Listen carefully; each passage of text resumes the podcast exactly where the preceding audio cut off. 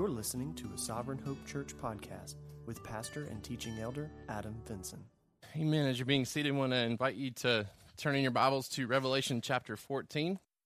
Revelation chapter 14 is where we're going to be here in just a second. Um, obviously, we're switching things up today with our application Sunday and doing lunch instead of breakfast. So we're going to jump right in this morning uh, to our discussion. As far as announcements go, um, Dave did post the schedule for um, the Memorial Day uh, service opportunity that'll come up at the end of May. So, I encourage you to go ahead and start looking at your calendars and trying to figure out when um, it would best work for your schedule to serve that day. We'd love to have you out there.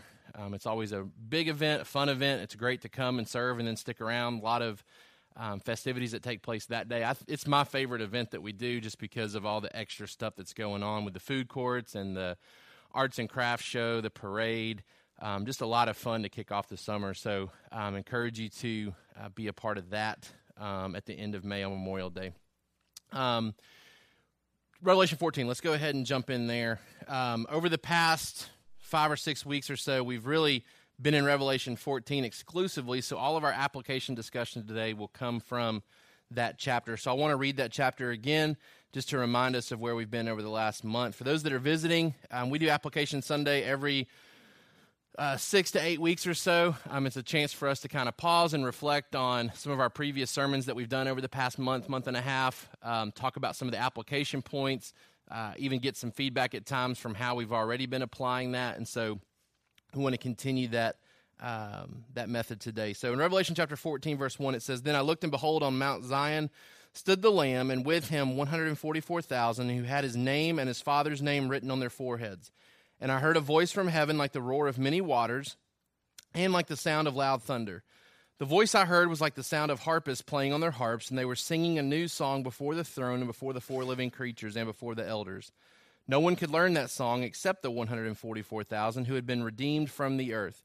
It is these who have not defiled themselves with women, for they are virgins. It is these who follow the Lamb wherever he goes. These have been redeemed from mankind as first fruits for God and the Lamb. And in their mouth no lie was found, for they are blameless. Then I saw another angel flying directly overhead, with an eternal gospel to proclaim to those who dwell on earth, to every nation and tribe and language and people. And he said with a loud voice, Fear God and give him glory, because the hour of his judgment has come, and worship him who made heaven and earth, the sea, and the springs of water. Another angel, a second, followed, saying, Fallen, fallen is Babylon the Great, she who made all nations drink the wine of the passion of her sexual immorality.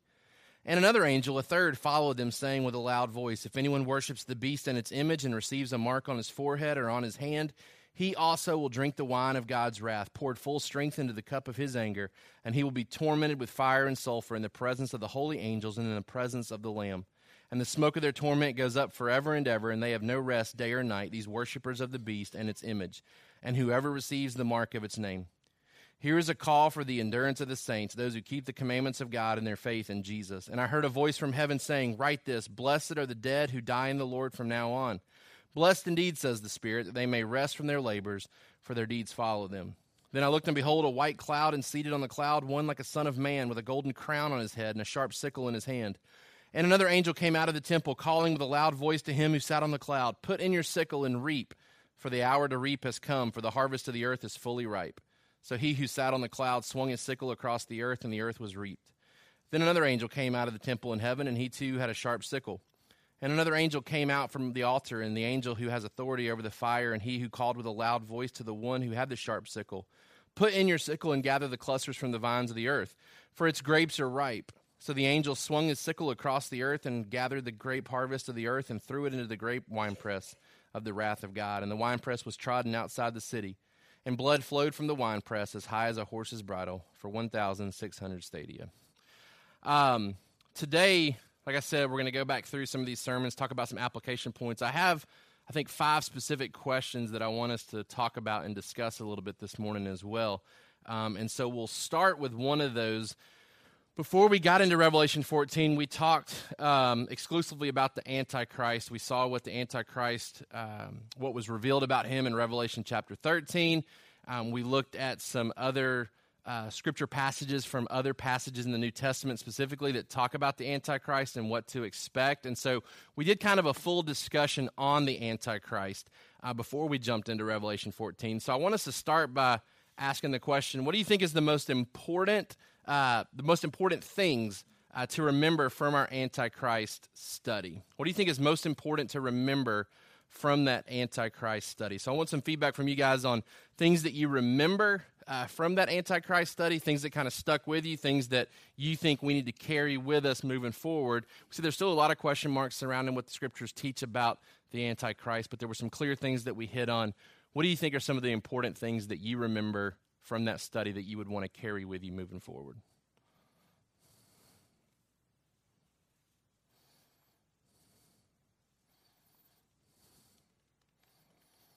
because this is one that comes up a lot when you're talking with people outside of church. What do you think about the Antichrist and that type of thing?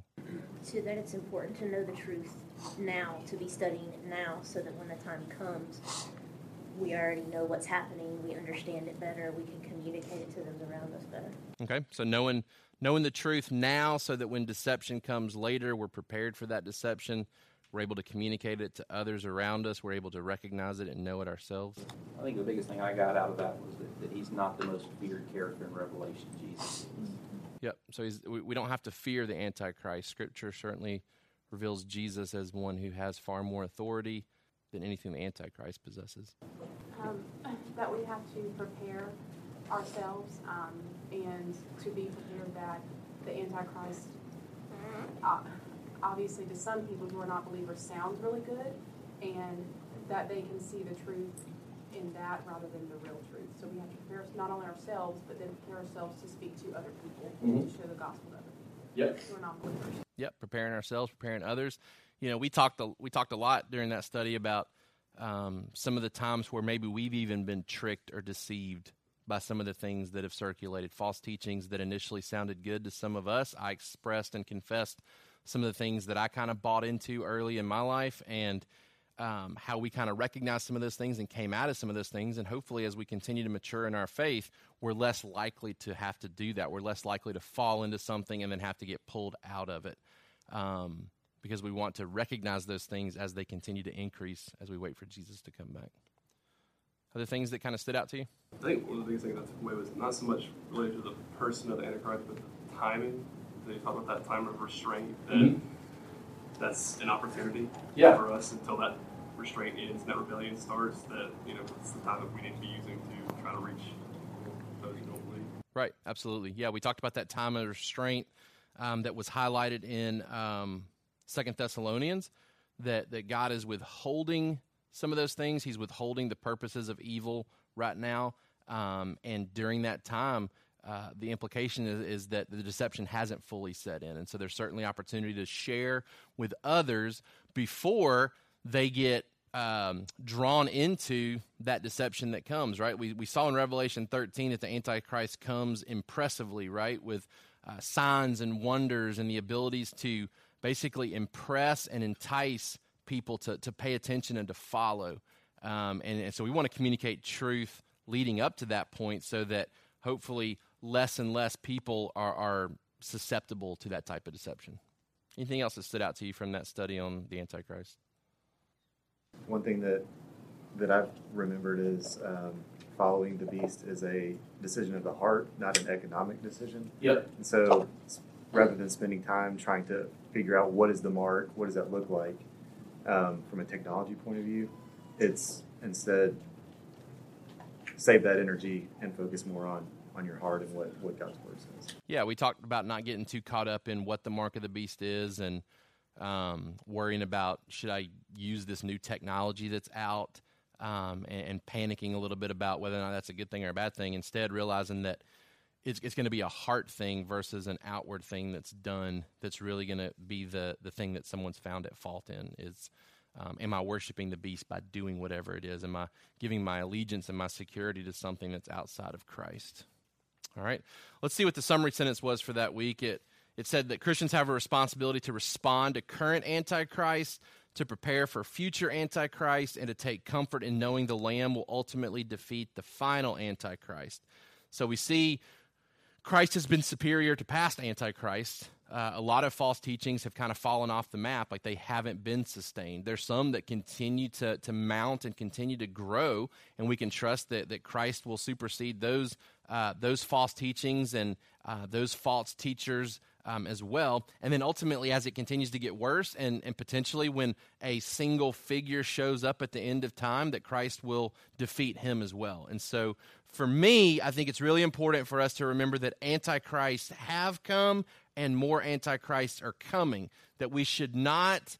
Um, we should not grow confused or concerned if we see more and more deception set in. If we see more and more of a separation within the church of, of some churches wandering off into false teachings and others staying true to the gospel, I mean, that's part of what we see at the end of Revelation, where when Jesus shows up, man, he, he sets a harvest, right? Like he's going to come and reap and separate the wheat from the tares. Um, and so we should expect to see that even as we get closer to Jesus coming back. Antichrists are going to continue to come. There's going to continue to be false teachings that circulate, and we should expect that more and more people will fall prey to that. I don't have current numbers, but I remember when I've studied Mormonism in the past, like it was staggering to realize how many Southern Baptists were were converted from Southern Baptist Christianity to Mormonism um, that they had wandered away from their, their, their teachings that they had grown up within, within the church and had wandered off and were now a part of the Mormon gatherings. I mean, it was, it was a staggering number. And so we should expect that, that that's going to be true, that we're going to see people fall prey to some of that deception. Shouldn't, shouldn't alarm us necessarily that, that Jesus has, has lost control. It should alarm us that, man, the times are closer and Jesus is coming back. And so we need to communicate to others before that deception sets in. But we shouldn't lose heart in thinking that Jesus has lost control as Antichrist continue to come. Uh, we've talked about being active during the time of restraint. Um, that before that deception comes, man, we should be very diligent to share the gospel with those around us. That it, be, it will only become tougher potentially as Jesus comes closer to coming back, that that deception continues to set in more. Uh, be prepared for that time of rebellion. That means we need to know the truth ourselves so that when the Antichrist comes with that deception, we don't fall prey to it. And be encouraged by the time of retribution. Second Thessalonians, man, it's written to encourage us that one day Jesus is coming back to punish those who have brought harm upon the church. And so we can weather that storm now. We can endure any type of persecution that comes now, knowing that Jesus is coming back to put an end to that. All right. From an application standpoint, that week we saw we need to for, uh, we need to regularly gather with other Christians and call others to do the same. Man, if there's one thing that that I continue to see around me is that there's less of an urgency to meet and gather on a weekly basis in a church setting with other people physically right there's there's continuing to be this mindset as as technology increases I think the the the um, the temptation is going to be, hey, we don't have to go. We can still listen to that sermon later in the week. We can even watch it potentially as as more and more uh, churches are able to offer live streaming. Even, but we can stay at home today and watch this. And that's where we just have to protect ourselves that we don't get into a mindset that coming to church is coming to hear a sermon only right? That we come to gather, to fellowship, that, it, that it's the springboard for the rest of our fellowship throughout the month, right? That we come, we gather on Sundays to celebrate the resurrection, whether it's Easter Sunday or not. We come to gather to celebrate the resurrection of Jesus. We build relationships with the people that are here, right? And then we kind of springboard out from this and fellowship throughout the month. Right? That's why we we we don't want you to just come sit, sing, hear, and go that's why we have even our discussion groups on Sunday, so that you're kind of forced to interact with each other. It's why we stop and do application Sunday, so that you're you're uh, you have the opportunity to stick around after or before a service and eat breakfast or eat lunch together, so that it, it causes you to want to come to men's and women's dinner nights. It causes you to want to come to our C group gatherings. It, you want to come and serve alongside of each other um, because that's that's that's the necessary component. That relationship building is what helps sustain us through deception. Right? The Holy Spirit seals us, but the Holy Spirit uses the fellowship of other believers to keep us sealed, to keep us encouraged, so that other human beings can can um, can call us out when need be for encouragement, can can lovingly rebuke us when we need to have it as well from from sinful tendencies in our life. Right. Number two, we need to really know the truth before deception comes. Um, that's, that's probably why we even felt compelled to start offering these uh, Matt 20, 28 nights, where we can come and build even more so on what we've been studying on Sunday mornings. We want to make sure that we cover all that Christ commands us to do. Encourage you to be here this Wednesday night when we do our next one. Um, Megan Allman's coming. Like I told you, she's going to talk apologetically about uh, how we advocate for the unborn, how we can understand some of the deception that continues to, to grow, that this is an okay practice, and, and we're kind of numb to it. Um, hopefully, she'll be able to come and, and kind of give us some new ways, new fresh ways for us to advocate for the unborn. So I encourage you to be here this Wednesday night, Matt 28 night. Um, we'll be at 6:45. Doors will open at 6:30. We'll be done by 8 o'clock. All right. So gather with other Christians. Know the truth before deception comes. That's the, the big things that I want you to remember as far as an application standpoint. Man, keep gathering with the local church. If God ever takes you away from here, get into another local church very quickly right? And take personal responsibility to know what the truth is, what God's word has to say, particularly about Jesus, right? Because First John uh, describes Antichrist theology really being focused and centered on a distortion of who Jesus is. So know the truth about Jesus uh, so that you're protected from coming deception. All right. The next week when we got into Revelation 14, we talked about the song of the 144,000. The summary sentence for that week Despite the plans of Satan and the Antichrist, the Lamb still stands victorious with his faithful army who celebrate the victory of their salvation and preservation. We said, coming out of Revelation 13, man, it's kind of a bleak picture, right? Like you've got the Antichrist, the false prophet, Satan really looking like they are winning the battle in chapter 13. And chapter 14 starts off real quick to remind us, man, there's a whole bunch of people that don't take the mark of the beast that are sealed with the name of God, right? And they are celebrating on that mountain. They are singing a song that nobody else can sing, right? And we talked about how singing songs uh, from a from a spiritual standpoint, uh, you only really get it and appreciate it if you've experienced the truths of that song. And so when it says that they can't learn it if they took the mark of the beast, it doesn't mean that they can't tangibly understand the song. It means that they don't they don't get it. They don't understand the experience of a song of victory through Christ. All right. Um, so we talked about standing confidently with Jesus. Uh, Jesus is described as being on Mount Zion. We kind of looked back into the Old Testament and saw how Zion is a picture of victory.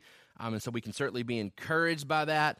Um, number two, we said to sing loudly because of your victory, to appreciate what you've come to know. Um, we even highlighted the fact that they can take all of our comfort, right? They can take, because uh, in chapter 13, we're described as not being able to buy and sell and eat and drink because we won't take the mark of the beast. But what we are described as being able to do in chapter 14 is to sing. And I told you, man, it immediately drew images in my mind to Paul and Silas, who, who had all their comforts taken away. They're thrown into jail, but they're singing, right? They're singing out of joy and contentment, knowing that Jesus remains in control of their lives and will take care of them. And that's kind of what we see running through chapter 14 is that we don't have to worry about the things that we give up to follow Jesus. We certainly put our hands and uh, souls in his hands. Um, we put our souls in his hands, and we can trust that he's going to take care of us. Um, and then lastly, in that section, we saw that we have a responsibility to separate ourselves because of our identity, right? That as we stand and, and celebrate that song, that there's a picture of purity that takes place um, in the life of a believer. Going back to Revelation 14, um, who are those that are singing? It's those who have not defiled themselves with women, for they are virgins. It is these who follow the Lamb wherever he goes. These have been redeemed from mankind as firstfruits for God and the Lamb, and in their mouth no lie was found, for they are blameless. So, from an application standpoint, that week we talked about do I need to confess and turn from any impure relationships in my life? Do I need to confess and turn from any impure relationships in my life? Um, is there any possibility of impurity creeping into my life right now? Right? I shared with you, I think, when we were teaching through this. Um, a friend of mine whose whose spouse has fallen prey to not eliminating the potential of an impure relationship right? This individual was um, was selling stuff basically just reselling stuff met up with a woman to sell her something forged a connection through that interaction of selling something to her and couldn't let go of it couldn't let go of it and continues to remain in communication with her right now. He and his wife are going through a divorce, wants to leave leave his wife, leave his kids and pursue a new relationship with this woman and her kids all because he was not protected on a day where he probably woke up and felt like just any old other day, right? Met somebody and did not cut it off and allowed that to fester in his life and now it's t- it's tearing his family apart Man, if there's anything like that in your life right now, whether you're married or whether you're single, any type of impure relationship that needs to be dealt with, man, I can't appeal to you enough to deal with that today, to cut it off today. Scripture describes believers as pure individuals who do not defile themselves with impure relationships like that. Man, and, and this is this is this is real this is real application right here. Because I, cause I don't want to ever have to get to the point in our church where I'm having to counsel individuals in our, in our church because they have not cut something off and have allow, allowed it to fester, and now it's causing uh, families to be split apart. Man, if we could avoid those conversations later by, by applying what we need to apply right now today, man, we'd be all the better for it. Cut off anything today that is leading to possible impurity in your life.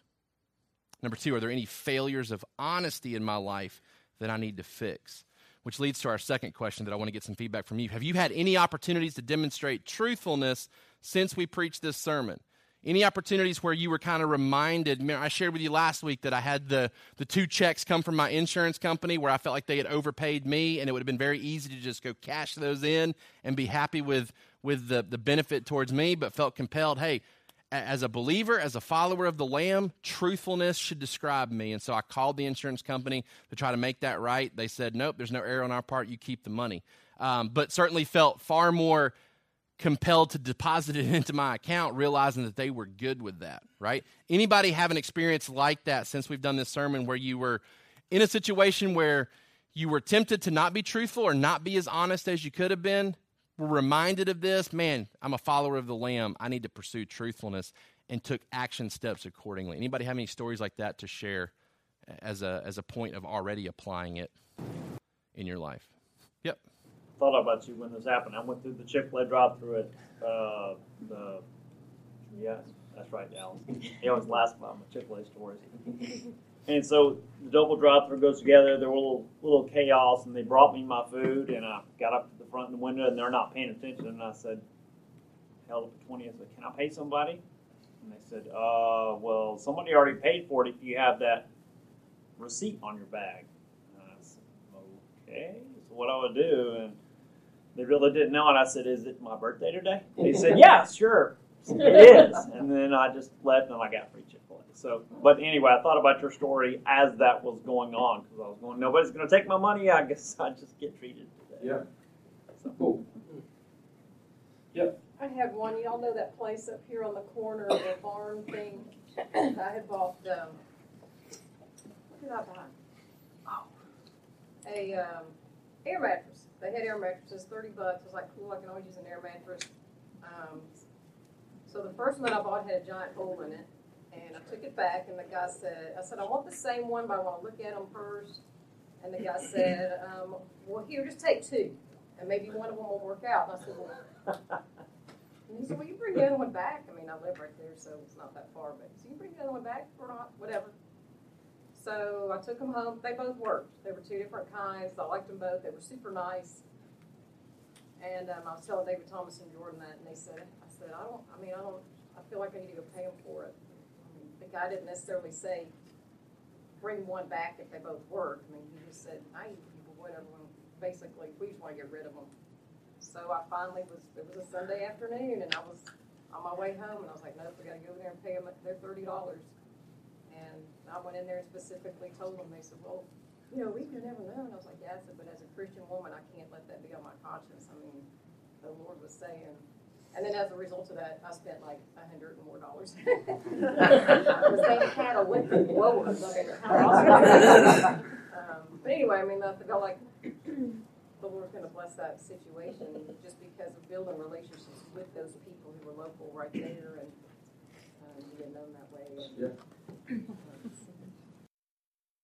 And we're definitely coming up on a season, obviously, um, where it's going to where you could be tempted to be dishonest with your finances with tax season, right? Like, and we should be the we should be the honest and the most pure individuals under our government, whether we agree with the taxes or not, whether we agree with how we get charged or not, right? Like we're called to be submitted to our government.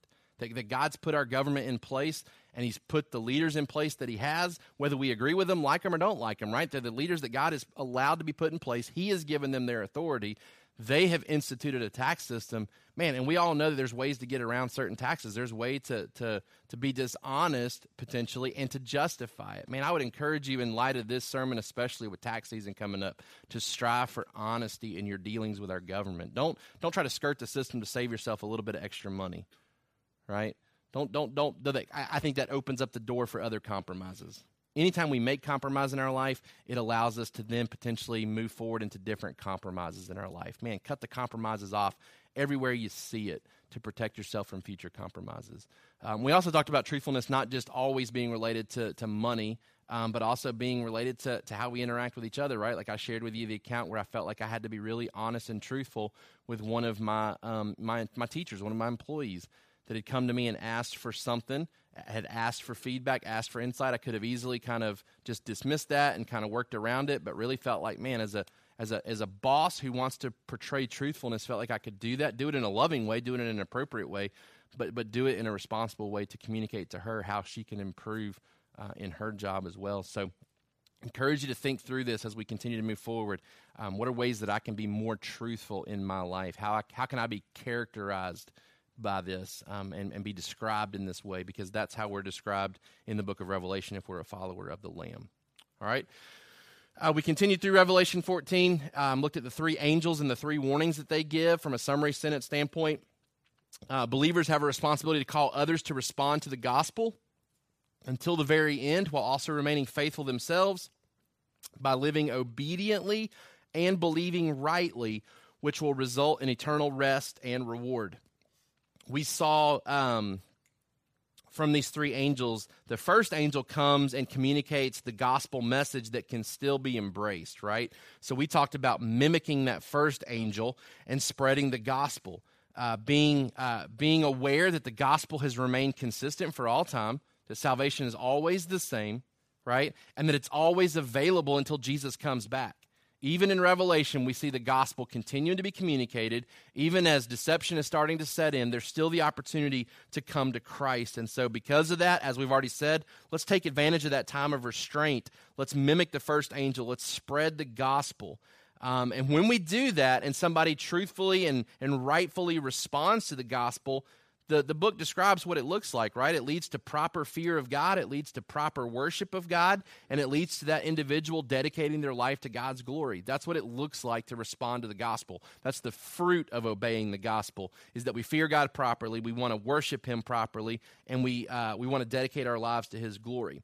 We talked about that second angel that comes and hearing that second angel and rejecting the world, right? First angel tells, tells us to mimic him and to spread the gospel. The second one tell, challenges us to hear that message and to reject the world, to not become numb or confused by the wine of this world, right? The angel says, man, Babylon has come and has caused people to drink that wine and to become drunk on sexual immorality and deception, basically right? And so we want to reject the world's enticements. We want to reject the world um, and its message and protect ourselves from deception that could come through that.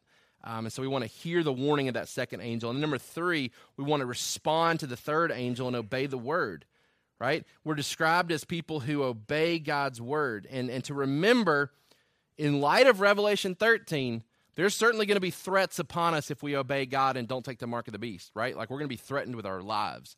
You won't be able to eat. You won't be able to drink. Uh, we may kill you for this act. But the threat of disobedience is far less than the threat of, um, or the threat of obeying Jesus is far less than the threat of disobedience, right? Um, we look at that last angel, and those who take the mark of the beast worship its image, they drink the wine of God's wrath. It's poured full strength into the cup of his anger, and he will be tormented with fire and sulfur in the presence of the Holy Lamb. And the smoke of their torment goes up forever and ever, and they have no rest day or night, these worshippers of the beast and its image, and whoever receives the mark of its name. Here is a call for the endurance of the saints, those who keep the commandments of God and their faith in Jesus. And so the application for us was to obey the word to maintain right behavior, and number two, to keep faith in Jesus, to maintain a right doctrine. Um, to, to understand that our deeds go with us, right? Because in the next verse, I heard the voice from heaven saying, Write this, blessed are the dead who die in the Lord from now on. Blessed indeed, says the Spirit. They may rest from their labors, for their deeds follow them, right? So nothing gets lost uh, on Jesus. Jesus sees everything. He will commend everything when he comes back. And so, as we wait for Jesus to come back, we need to maintain good doctrine, right doctrine, to believe the right things about Jesus, and to maintain right behavior, to obey the word. Uh, this past week in our C groups, we talked about um, commands that are easy for us to obey, commands that are hard for us to obey. How do we bring those closer together to where the hard commands become easier because we've seen from scripture man god's commands should not be burdensome upon us right? Like they are good for us. Um, and so i want to i want to pose a question to you. I want to explain to you what the question means first um, then pose the question to you get some discussion about that maybe and then also let you guys share any discussion that came out of your c group that you feel like might be good for everybody else to hear. In our c group i kind of shared from my perspective that that God's commands that are kind of hard for me to obey oftentimes are more the commands of things that we're told to do versus things that we're told not to do. Right? Like I feel like I'm I'm I'm far better at not doing the things that we're told not to do than doing some of the things that we're told to do. Um, and so we talked in our group a little bit about how um, sometimes it's hard to share the gospel with other people. Um, it, it's hard to do some of the things that we're supposed to do. And and I brought up the point that um, for me, it's hard for me to share the gospel, but I don't need to go to any classes on how to share the gospel. I don't need to go get any further training or equipment on how to respond to questions that people might ask when you share the gospel. Not to say that I'm, I'm fully knowledgeable about those things. That's not my hangup. It's not my hangup as far as not knowing how to do it or not knowing what the gospel is or being scared that they're going to ask me questions that I don't know how to answer. I just don't deem it important. I just forget about it. In the busyness of my life, I forget to share the gospel. I mean, if you told me right now, hey, I need you to go share the gospel with whoever's working at Subway today or whoever's eating lunch at Subway, and you challenged me, hey, go down there and share the gospel with that guy, I would say, okay, let's go do it. Let's go do it. But if, if, if I'm left to remember that somebody is eating at Subway today that might need the gospel and I need to go down there and share the gospel with them, I'm just not going to deem it important. I'm going to forget about it. And, and what I shared with our group is it falls in line with this thinking that um, I read a, a pamphlet a while back called Tyranny of the Urgent. Anybody ever read that book? Okay? Tyranny of the Urgent basically says that too often we get caught up in the urgent things of life and we forget to do the important things of life. Okay? The urgent things are things that we feel like, I have to get this done. If I don't get this done, something bad is going to happen, and we don't do the important things in life. To give you an example, I could easily come home and not play with my kids because I feel like it is urgent to respond to a parent email. Right? Like my job may be on the line, I, or I can convince myself that my job is on the line if I don't take care of this right now. So we're very, we're very good at identifying the urgent things in our life. And oftentimes we forget some of the important things in our life. Right? The important things are the things that when, when you're on your deathbed and you look back and try to try to think through what, what do I hope I've done in my life? Those are the important things, right? The investment that we make in our spouse, the investment that we make in our kids, the impact that we make on people around us. But oftentimes, on a day to day basis, those aren't the things that we consider urgent. It's paying bills, it's answering emails, it's doing this, it's doing this. We, some of the people in our group shared that um, it's hard for them to, to obey the command to study the Bible, to, to make time to do that. I don't struggle with studying the Bible, but it's not because I'm better than anybody in this room. It's because studying the Bible is a necessary, urgent thing for me. It's urgent for me because you know why? Because on Sunday mornings I have to step up and preach out of my personal study. If I don't deem it urgent and important, you show up on a Sunday morning and we don't have anything to do, right? Like we can fellowship, we can pray, we can sing, but there will be no sermon if I don't deem it urgent to get ready to teach on a Sunday morning. So for me, studying the Bible, man, it's not even something I think about during the week as far as should I do it, should I not do it, do I have time to do it, do I not have time to do it? There's an urgency because I know you're going to be sitting here every Sunday looking at me and saying, What do you have? What do you have from your studies this week? If I did not have that urgency, I would be in the same classification as a lot of you that struggle to prioritize studying the Bible. So, in my group, and the question I want to kind of pose to you this morning is Are there some ways to increase your urgency about the importance of God's commands? Is there any way to increase the urgency to move it from just being an important thing to being an urgent thing that you feel like you have to do, and to not do it would be to drop the ball with something?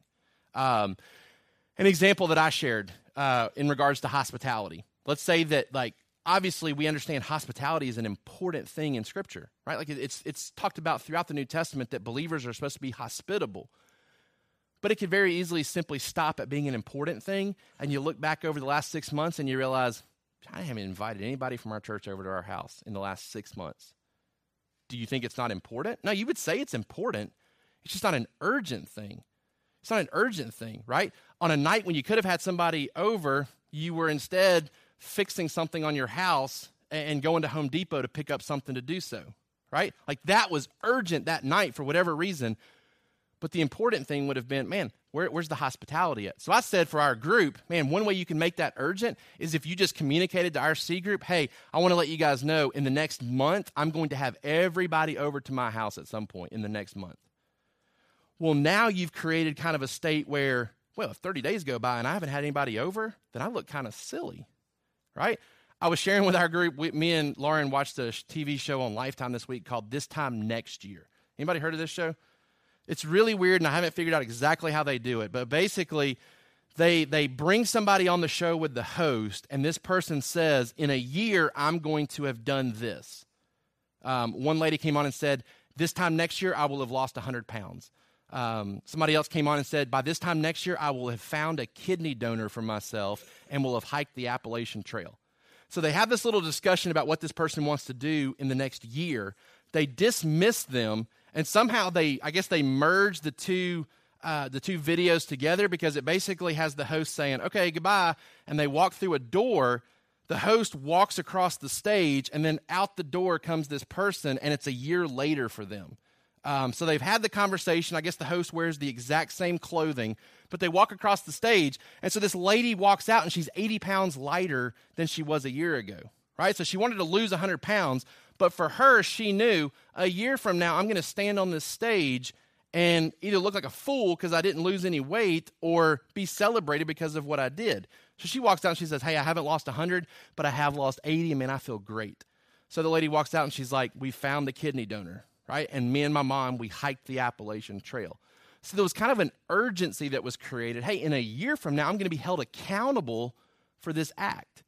So, can anybody think of any creative ways that maybe something that you struggle with to do that God has commanded us to do that you deem important, you just haven't reached the point where you consider it urgent? How are some ways that we can maybe create an urgency to it? Anybody, as I was talking, think of a way that maybe something you struggle with how you can move it from important to urgent to ensure that it gets done.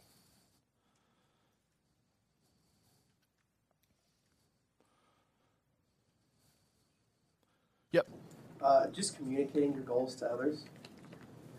Just being verbal about it and voicing those those goals. Yep. So one thing we've done in our accountability group is Jesse took on secretary responsibilities for our group, and one day every week he text messages all of us and reminds us of one person in our group and the goals that they set at the beginning of this year that need to be accomplished before the end of this year. So we're praying for each other every day, a different person every day, and we're seeing the goals of everybody in our group. But we're also, as the individual, when it's our day to be prayed for, we see, oh, those are my goals. like I'm supposed to be doing those things. And my guys in my group are praying for me that I would do those things and I'm going to look really silly at the end of the year if I've made no effort to do those things that I told them I wanted to do. Um, so that's a great way to, to, within your accountability group, even share and say, hey, here are the things that I'm supposed to be working on. Hold me accountable to it. Other ways that maybe we could move from important to urgent.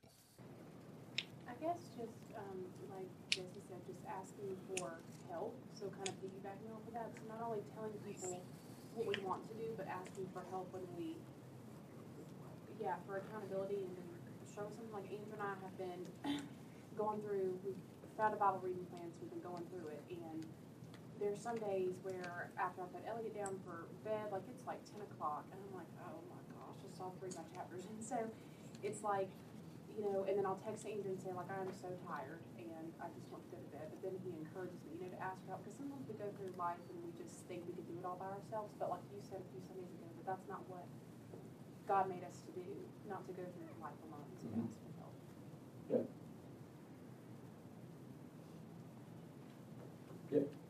Um, so in our RC group, we uh, identified um, commands that are hard to follow personally for each one of us individually. Um, and then following that, we determined uh, specifically what were the issues in our life that, that made that a hard thing to follow.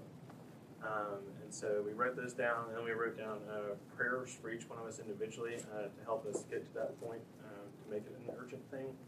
Uh, then we also put down scripture next to that um, to help encourage you to do those things. Um, and that way, so we posted it on the city honor group. That way we can go back and pray for those individuals in those areas.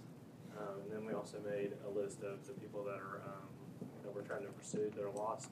Um, so we can go back and pray for those people as well too.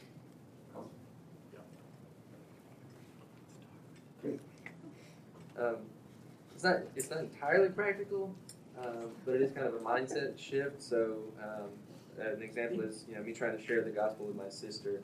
Um, we have a lot of things that we like in common, and so we have a tendency to just talk about other stuff. Um, but if I sit down, and this is true for a lot of different things, if I actually sit down and spend time and ask myself, uh, is talking about this valuable? Is talking about that valuable in an eternal sense? And then like really just facing myself with the difference between what's important and what's you know right there. It kind of holds me accountable to say, okay, like I can go in and talk about you know whatever for an hour, but the only thing that's really a truly loving thing to do would be you know to work it towards the gospel and to do that. So really just assessing for yourself are the urgent things urgent? And if they're not, then you know, really helping yourself to see it. Mm-hmm. Or let's say you have a friend that you know is not a believer, and it's not hard for you to say, "Hey, you want to go get dinner sometime," right? But a lot of times, the approach that we would take would be, "Hey, let's go get dinner sometime," and I'm going to hope that in the midst of that conversation over dinner, I'm going to turn this to gospel things. And I think most of us would confess and say, a lot of times that doesn't happen, right? Like we end up getting in there, we end up talking about other things, we lose track of time, and now it's probably not okay to bring it up because we're almost done. But you kind of shift that if you if you text or call somebody and say, "Hey, let's go to dinner," and I would love to talk to you about this in the course of our dinner that night. Right now, you've kind of set the standard that if I don't bring this up, I just look silly uh, calling myself a Christian, telling you I need to talk to you about the gospel, and then we go get tacos and we don't ever talk about it right? But if I tell you up front, hey, I'm asking you to go eat with me tonight, and I'm telling you that I'd love to talk to you about this in the midst of our conversation, now you've kind of set the standard. This person's expecting you to bring this up. And I would encourage you too, like in regards to the the Bible study piece of things and like studying the Bible on your own and, and spending time with Jesus, if that's a hard thing for you to commit to do each week, man, make it an urgent thing by starting like a like a, a Bible study or a devotion at your workplace right? Like put that out there and say, hey, every Friday I'd love to get together with, with any of my coworkers that would like to come and do a Bible study together, and we're going to study this book. Now you've kind of obligated yourself. You have to show up ready to, to lead that, right? So now you've kind of created an urgency. You're still accomplishing what needs to be accomplished, but you've moved it from just being an important thing to being an urgent thing as well. Um, so I'd encourage you to think through back to some of the things that you shared. What's hard for you to do that Jesus has commanded you to do? Is there any way to shift it from being just an important thing to being an urgent thing to where you create a way in your life to make sure that's getting done either regularly? If it's a one time thing, you ensure that it gets done that one time because you've moved it to a state of urgency in your life when you're talking about priorities.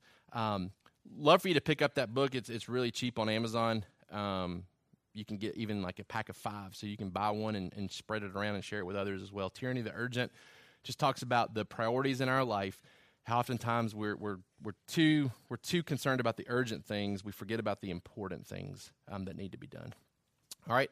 Um, next, we talked about just, we stepped away from Revelation a little bit and talked about, okay, we're saying that we may die by not taking the mark of the beast. And then what do we do if we're the person sitting there going, I don't know if I could do that. Like, I don't know if, if really pressed, if I'd be willing to die for Jesus. Would I be willing to suffer physically if somebody was physically tormenting me and all I have to do is say, yes, slap the mark on me, or, or yeah, I'll bow down, right? Like, it would have been a lot easier for Shadrach, Meshach, and Abednego to just kneel down and in their hearts say, Jesus, I'm worshiping you right now, not this, this, this golden image, and have escaped the fiery furnace, right? But man, this was a testimony, an opportunity for witness that they did not uh, miss out on. How do we make sure that we're, we're capable of doing that too? We said that the supernatural power of the Holy Spirit, the assurance of the presence of Jesus, a deep knowledge of God's Word, and the support of other believers are all necessary components for remaining obedient, even in the face of death. I think this is the necessary recipe. If these things are true in your life, if we ever got to the point where a golden image was erected in our town and we were told either bow down or die, that we could stand confidently and die if these things are true in our life. If we're relying upon the power of the Holy Spirit, right? We talked about the difference between an Olympic athlete and the average athlete, right? Like what separates us from watching the Olympics versus being at the Olympics, right? It's a supernatural ability that's given to these people, not from a superpower type standpoint, but just a God given ability to do certain things. And they, they, they tack that on with hard work and preparation, and it allows them to go perform on the Olympic stage, right? And then a lot of us sit home and just watch the Olympics. Doesn't matter how hard we work or how much we prepare, we're just not gifted in that way to be able to do some of the things that they do. As a Christian, we all have the same level of gifting. We are all indwelt by the Holy Spirit. Ephesians 1 talks Ephesians 1 talks about the, the spiritual blessings that are given to all believers, right? God bestows earthly blessings in various ways. Some people have high incomes, some people have low incomes. Some people live in free countries, some people live in communist type countries, right? God God God shares physical blessings in far different ways than he does spiritual blessings. Spiritual blessings are equalized. Ephesians 1, we are possessors of all spiritual blessings, right? So we all have the Holy Spirit who gives us the, the power necessary to do the impossible. Right? So if you think, man, that's impossible to, to choose uh, death over simply bowing down to an image and, and being spared, then, then that's exactly why the Holy Spirit was given to us, because that is impossible. But the Holy Spirit empowers us to do the impossible. Um, we find hope in the Holy Spirit. We find confidence in the presence of Jesus. We talked about Joshua his call to lead Israel into the promised land, and he is told to be strong and courageous and to do what was the, the, the hardest thing he had ever done in his life to be strong and courageous in the face of those enemies because Jesus was with him, right? God's presence was with him. We said that uh, God's promises remind us of his presence, and our obedience gives us confidence that God goes with us right? We talked about Moses, when he was disobedient, God's supportive presence was not with him. When Joshua and the children of Israel, who had just been promised that God would go with them into the promised land, they go fight Ai and they get defeated, and God's not with them. And Joshua's like, Whoa, where are you at, God? And God says, Why aren't you being obedient to me? Right? Like, like I will go with you, I will support you, but you have to be obedient to me. You, you've, you've allowed sin in the camp. We talked about Samson, a man who had God's blessing upon his life, superior strength to others around him. When his hair is cut, he stands up to go fight, doesn't even realize that the Holy Spirit is not going with him, right? Our obedience gives us confidence. So, man, if you've been kind of a, a nominal Christian, you haven't gathered with other believers, you haven't really spent any time in the Word over the past year, and that, that golden image is erected, and you're told to stand and, and, uh, and not worship it, or uh, as a Christian, but if you do worship it, you won't die man, you may not you may not be able to trust that you're going to stand and, and, and remain firm. Man, if you're relying upon the Holy Spirit, you have full confidence that God is with you on that day. Man, you can stand firm in the midst of a of a of a horrible threat, right? Um, we said that the Word gives us perspective. The Word reminds us that uh, life and death here, right now, is not the end all be all. We talked about finding encouragement in the church, right? That um, if we're all standing there and we're all choosing death over worshiping that golden image, it's a lot easier than standing there by yourself, right? Shadrach, Meshach, and Abednego did it, the three of them. Daniel does it later in the book by himself, right? He goes to the lion's den by himself. Man, it's, it's a lot easier if you've got somebody standing with you. Man, don't stray away from the local church. Don't wander off and try to do this by yourself. You've got to stay a part of a church. You've got to stay a part of a church so that you do this with other people, right? Um, so, the application from that week which area needs to be solidified in your life? Is it better understanding the power the Holy Spirit gives us? Is it better understanding the confidence that we should have with the presence of Jesus? Is it the Word uh, changing your perspective a little bit about on what's important and what's not important? Is it finding a deeper level of encouragement within the church? The question that I want you to ask yourself um, this is question number four, I think, is um, have you completed the city app accountability form? Right? Like, this is you thinking back and saying, who are the two people in my life at this church that I want to help come get me if I fall into sin? Right? And don't feel bad if you haven't because a lot of people haven't done this yet. Right? Like I checked this morning, 18 people had filled it out. One person had filled it out twice. So technically it's 17 people that have filled it out out of, I think we have 43 adult members of our church. Okay? So a lot of people haven't done this yet. Right? Like it's posted on the city. All you have to do is go in there, put your name in, and put the names of two people that you value in this church as people that would come get you if you started to stray away in sin, right? Um, some of you, we've asked all of you to do this when you joined our church. We're just trying to update the system, right? Because some people have left our church that you had written down previously. So, man, it takes literally 10 seconds to go in there. It'll take you longer to find it on the city to go back in and do it than it would to actually fill it out. And we can bump it back up to the top. Okay? Go in, fill that out, immediate application from today. Okay? And then I encourage you to tell the people that, that you wrote down. Let them know, hey, you need to be dialed in and tuned into my life because you're the, you're the two that are supposed to come get me if anything ever happens. Right? My two people are Ben and Jesse. Right? Tell the people, tell them, say, hey, if I fall into sin, I expect you on my doorstep. I expect you to come get me and to rescue me and to help me see that I've been deceived, right?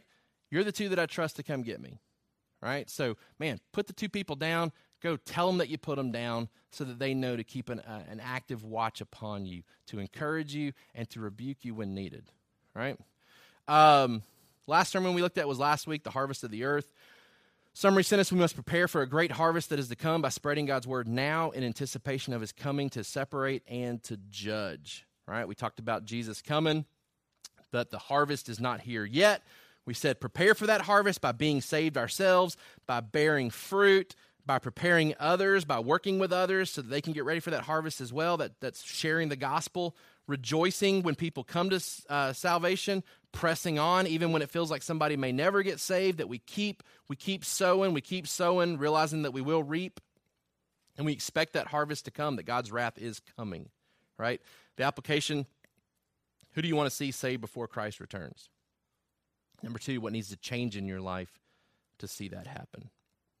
So, question number five, the last question that I'll ask you in response to that application is Has anyone made any changes or had any opportunities to share the gospel since last week and we discussed this?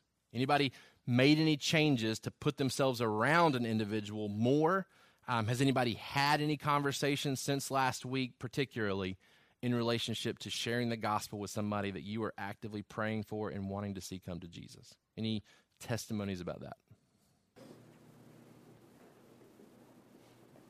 it's like a half step towards kind of, I guess, putting myself in a position to be able to have that discussion. So last week when you wrote the question about who that person was, we both turned to each other. It's My brother, who's proudly agnostic, and it's my big brother. It's very like it's, it's intimidating conversation for me to have, and I just I've been praying to have more boldness to be able to discuss with him. And it's also I think that well, it's hard for me because he knows me, and he knows that you know for the very long time Christ not reflected in my life.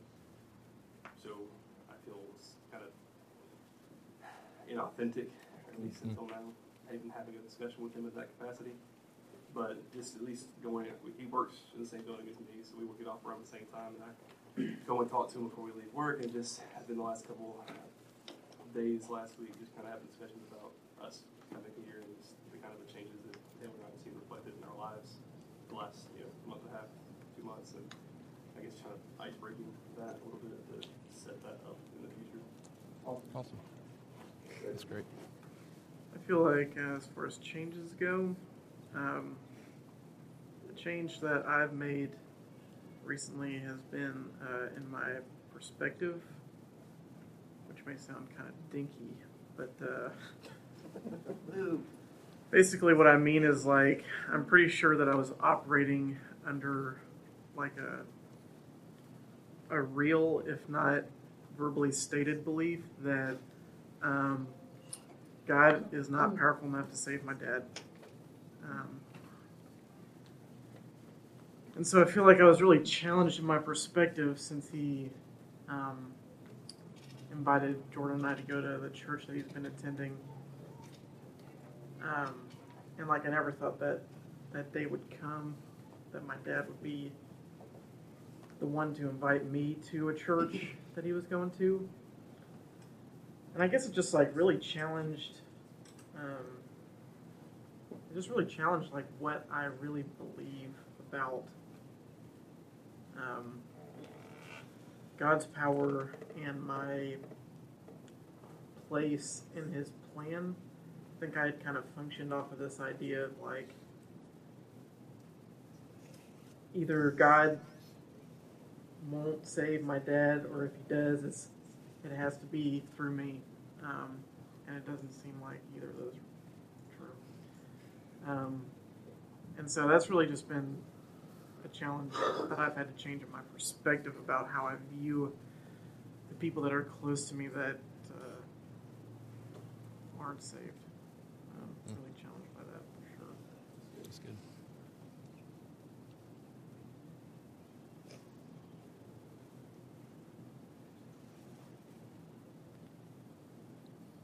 Yeah. So I had the opportunity to talk with the Mormons this week. Um, I was encouraged um, by the conversation.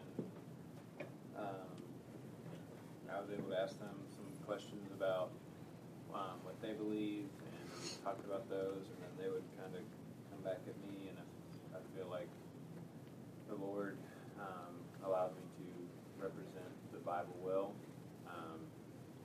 And mostly I was encouraged by um, the way that it ended. Um, you know, they challenged me to read a specific portion of the Book of Mormon, um, and so then I turned around and challenged them to um, answer some questions um, and specifically find the answers from the Bible. Um, and so I was encouraged because you know, the, and from then, and we're not going to meet this week because of the spring break, but next week um, we will meet, and you know, hopefully they will have read the Bible between then and now, um, which is God's word. Awesome. I would encourage y'all to keep thinking through the things that we've you know kind of rehashed this morning. Nothing really new, um, but just really wanted to kind of go back again and, and talk through some of the things that um, God's Word calls us to do, and some ways that we can reflect upon that, um, and ways that we can seek to apply that in our life. So those notes are available. Those questions are available on our um, Google Drive folder. I encourage you to access those later if you need to. If you didn't write something down that you wanted to write down, those will be available. Like I said, um, encourage you to try to strive to answer some of these questions in your own life and to make any necessary changes that you need to. Um, and that, that leads us into partaking of the Lord's Supper this morning, um, which we do on all of our application Sundays.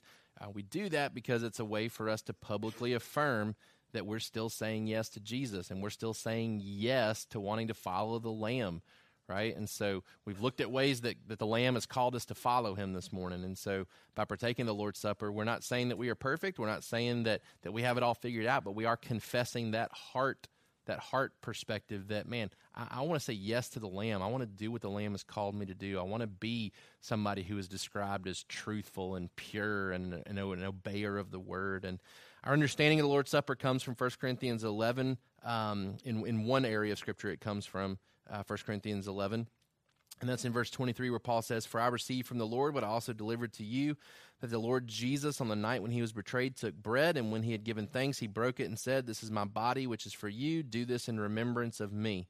In the same way, also, he took the cup after supper, saying, This cup is the new covenant in my blood. Do this as often as you drink in remembrance of me. For as often as you eat this bread and drink the cup, you proclaim the Lord's death until he comes. And so, by partaking of the Lord's Supper this morning, that's what we want to do. We want to proclaim the Lord's death and obviously the resurrection of our Lord in that we are waiting for him to come back. And so, by partaking of the Lord's Supper this morning, we are actively doing this together. We are proclaiming that Jesus came. He lived a perfect life, which we see through the bread, the, the life that was given for us. He came to die a sacrificial death on the cross so that our sins could be forgiven. Um, and we anxiously wait for him to come back. And so, um, what we do this morning is a public proclamation that we believe those truths, that we believe the gospel, that Jesus did come to be righteous and perfect for us. He came to die in our place, and He is coming again one day to collect us, to harvest us, to gather us to Himself for eternity. Um, and we certainly look forward to that. And so we want to invite you this morning to partake of the Lord's Supper. If you're a believer, you do not have to be a member of our church to do so, but we would um, say, based on the authority of Scripture, that you have to be a believer to partake. And so we would encourage believers to partake this morning. We want to offer you a time to, to reflect and to pray and to make sure that your heart is where it needs to be to actively do that um, in an obedient way. Um, and so this is not if you had a great week this week, you get to partake, right? Like you you can be the, the, the work in progress that you are and still partake of the Lord's Supper, right? But it is a way for you to pause and to, to confess anything you feel like needs to be confessed so that by proclaiming this publicly, you are actively showing outwardly what is true inwardly, that you are saying yes to Jesus and no to sin to the best of your abilities as the Holy Spirit continues to change you. All right, so I'm going to pray for us. I'm going to invite you to continue in prayer. Tyson's going to come and play some music. You're invited to step to the back and to partake as you're led by the Holy Spirit, and then we'll sing one closing song. At the end of that, we'll pray over our food together because you are invited to stick around and eat lunch with us. We'd love for you to do so and to fellowship with us. Let's pray together. Lord, we thank you and praise you for our discussion this morning. I pray that you would continue to use it to challenge us, to conform us into the image of your Son. Um, Father, make us more holy um, as we strive to obey your word. Um, Lord, I pray that by partaking of the Lord's Supper this morning together, that we would be encouraged, realizing that we're not doing this by ourselves. Um, that if we ever have to make a choice between bowing down to a golden image or dying, that we'll make that decision with other people standing with us. Um, so, Father, we're thankful that we can stand and partake this morning and be surrounded by other believers in doing so. We thank you for the gospel. We thank you that Jesus came to be the perfect lamb who lived for us and died for us and now is uh, in heaven in, in, a way that we can follow after him. And so, God, we thank you for Jesus this morning, and we certainly look forward and are anxious for the day that he comes back. And so we proclaim the death and the resurrection together, um, looking toward and hoping in his return. God, I pray that you would encourage us through this act. I pray that um, you would convict us where we need to be convicted as well. It's in Jesus' name that we pray. Amen. Thank you for listening to the Sovereign Hope Church podcast. We trust that you've been encouraged by the word. For more information about our church, please visit our website at www.sovhope.org. Again, that's www.sovhope.org.